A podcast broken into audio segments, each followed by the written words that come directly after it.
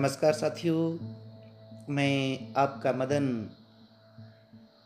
साहित्य संगम मधु podcast channel पर अपने तमाम श्रोताओं का, दोस्तों का हार्दिक अभिनंदन करता हूँ। कविताएं, लघु कथाएं और कहानियों के इस क्रम में आज आपके सामने लेकर आया हूँ एक और नई कहानी जिसका शीर्षक है इंतज़ार और जिसको लिखा है अब्दुल रशीद पठान जी ने। तो आइए दोस्तों, प्रस्तुत है कहानी इंतज़ार। सुनिएगा। मोबाइल बंद करते करते महेश की आंखों में आंसू आ गए। अचानक अपनी सीट से उठकर खड़ा हो गया।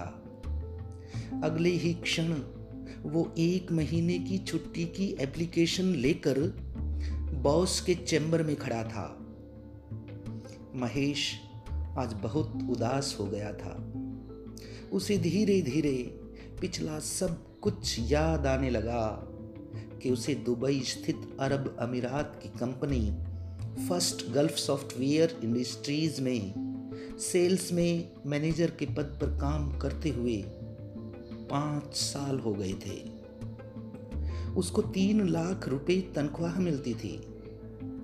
अपनी माँ के पास वो साल में मिलने वाली छुट्टियों में ही जाता था। कभी कभी वो दो दो साल तक गाँव नहीं जाता था। अचानक महेश के हाथ में छुट्टी की एप्लीकेशन देखकर उसके बॉस प्रदीप राय सिंह ने पूछा, क्यों महेश, क्या हुआ? ये तुम्हारा मुंह क्यों लटका हुआ है? सब ठीक तो है? ये जल्दी में छुट्टी जाने की क्या वजह है? बॉस ने अपने पास बैठा कर सारी बातें पूछी तो महेश का गला भर आया। बड़ी मुश्किल से आंसुओं को रोक कर बताने लगा, सर, पिछले दो तीन महीनों से मैं कंपनी प्रोजेक्ट के सिलसिले में इतना व्यस्त रहा कि माँ को फोन करने का टाइम ही नहीं मिला। वो कहता जा रहा था, परिवार में हम तीन भाई बहनों में से सबसे छोटा हूँ मैं और माँ का लाडला भी। पिताजी के देहांत के बाद माँ गांव में अकेली है। उसकी देख रेख करने वाला भी वहाँ कोई नहीं है। हम भाई बहनों से टेलीफोन पर बातचीत के सहारे ही उसके दिन गुजरते हैं। कभी कभार कमला बहन और संदीप भैया गांव जाकर माँ से मिलाते हैं, लेकिन माँ को सबसे ज़्यादा फिक्र मेरी रहती है। रुपए पैसों की माँ को कोई परेशानी नहीं है। पिताजी की पेंशन के अलावा मैं हर महीने पाँच दस हजार रुपये भिजवाता रहता हूँ। सर, पिछली बार जब मैं गांव से वापस दुबई आने लगा तो माँ ने मुझे अपने पास बैठा लिया। वो कहने लगी, बेटा, मेरी चिंता मत करना, अपना ध्यान रखना, खाने पीने में लापरवाही मत करना, टाइम पर खाना खाकर जल्दी सो जाना। माँ ने मेरे सिर पर हाथ फेरते हुए कहा, बेटा, पैसे चाहे मत भेजना, लेकिन मुझे तू रोजाना फोन करना, इसमें भूल मत करना। बेटा, तेरा फोन सुनने के बाद ही मैं खाना खाऊंगी। हाँ माँ, जरूर, रोजाना फोन करूँगा, तू चिंता मत करना, मैंने माँ को दिलासा देते हुए कहा। हाँ बेटा, फोन पर तेरी आवाज़ सुनकर ही मुझे नींद आएगी। माँ, मैं ज़रूर ध्यान रखूँगा, ये वादा करता हूँ, रोज़ाना फ़ोन करना कभी नहीं भूलूँगा, मैंने माँ को समझाया था। ये सुनकर माँ की आँखों से टपके गरम गरम आंसू मेरी हथेली पर आ गिरे। इसके बाद कैबिन में थोड़ी देर सन्नाटा छा गया। फिर जब मेरी नज़र बॉस के चेहरे पर पड़ी तो बॉस बहुत गंभीर दिखाई दिए। सर, आपको पता है कि पिछले महीनों में कंपनी प्रोजेक्ट के सिलसिले में मुझे कभी अमेरिका तो कभी जर्मनी, आबू धाबी, सिंगापुर एवं शारजाह जाना पड़ा था। उन दिनों मैं माँ को फ़ोन नहीं कर सका और माँ को दिया वादा तक भूल गया। ऐसे ही चार महीने गुजर गए सर।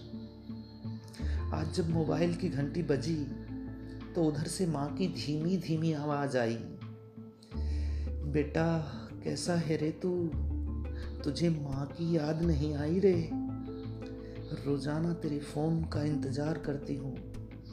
तुझे पता है मुझे सोए हुए कितने दिन हो गए, तू रोज़ाना फ़ोन करने का वादा करके भी भूल गया बेटा। माँ कहती जा रही थी। बदनामी के डर के मारे मैंने किसी से कहा भी नहीं कि मेरे बेटे का फ़ोन नहीं आ रहा। सर, माँ लगातार रोए जा रही थी। उसकी सुबकियाँ हज़ारों मील दूर मुझे सुनाई दे रही थी। अब तक मैं टूट चुका था। मैं बस कुछ ना कहकर भर्राती आवाज़ में इतना ही कह पाया, गलती हो गई है माँ, आ रहा हूँ तेरे पास, मैं आ रहा हूँ। माँ अभी भी ना जाने क्या क्या कह रही थी, लेकिन मैंने सुने बगैर फ़ोन काट दिया। जैसे ही मेरी नज़र सामने खड़े बॉस पर पड़ी तो देखा उनकी आंखें गीली हो गई थी। वो आंसू पोंछते उठ खड़े हुए और कहने लगे, महेश, तुमने सही फैसला किया है। तुम गांव जाने की तैयारी करो, तुम्हारे सफ़र के इंतज़ाम हो गए हैं। एक बात और सुनो, माताजी को मेरा प्रणाम कहना है। याद रखना, माँ को फ़ोन नहीं करने की शिकायत दोबारा नहीं होनी चाहिए। हाँ सर, याद रखूँगा। और मैं तेज़ी से निकल कर भागा। दुबई का एयरलाइंस का प्लेन उड़ान भरकर सांगानेर एयरपोर्ट पर उतरने वाला है। मेरी आंखों से दुबई की चकाचौंध भरी रोशनियां, आलीशान बिल्डिंगें ओझल हो चुकी थी। अब मुझे गांव के कच्चे पक्के मकान और गली में टिमटिमाते बल्बों की पीली रोशनी में घर के दरवाजे पर खड़ी माँ की धुंधली छवि दिखाई देने लगी थी। एयरपोर्ट से गांव काफ़ी दूर था। मैं टैक्सी लेकर रवाना हुआ। धूल भरे रास्तों से होता हुआ मैं जब गांव के करीब पहुंचा तो बच्चे पीछे पीछे दौड़ने लगे। गांव में घुसते ही मेरी बेचैनी उदासी बन गई। जैसे ही टैक्सी घर के पास पहुंची तो देखा वहां काफ़ी भीड़ इकट्ठी थी। सब मुंह लटकाए खड़े थे, जीजा जी, भैया, रिश्तेदार, पड़ोसी। बाकी गांव के लोग भागकर गाड़ी के पास आ गए। सभी मेरा ही इंतजार कर रहे थे। मेरी नज़र माँ को ढूंढ रही थी। मुझे सारा माजरा समझते देर नहीं लगी। मैं माँ माँ चिल्लाता घर में दौड़ता हद बदहवास सा चीख रहा था। मैं आ गया हूँ माँ, मैं आ गया हूँ, तू कहाँ है। तभी पीछे से भैया ने सिर पर हाथ फेरते हुए मुझे गले से लगा लिया।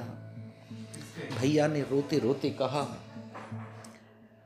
महेश, माँ अब इस दुनिया से दूर चली गई, तूने आने में बहुत देर कर दी भाई। आखिरी सांस तक तेरा ही नाम ले लेकर तेरा इंतजार कर रही थी। फिर हम दोनों भाई बड़ी देर तक सीने से लगकर रोते रहे। तभी भाभी ने आकर हमें दिलासा दिया। मैंने जब चारों तरफ नजर डाली तो मुझे एहसास हुआ कि हजारों की इस भीड़ में मैं अकेला खड़ा हूँ, बेबस, लाचार। मुझे लगा कि मैं शायद दुनिया का सबसे गरीब आदमी हूँ, जिसके पास दौलत शोहरत होते हुए भी अब कुछ नहीं बचा था। तो कहानी समाप्त हुई दोस्तों। सभी श्रोताओं का पुनः आभार, नमस्कार, शुभ दिन।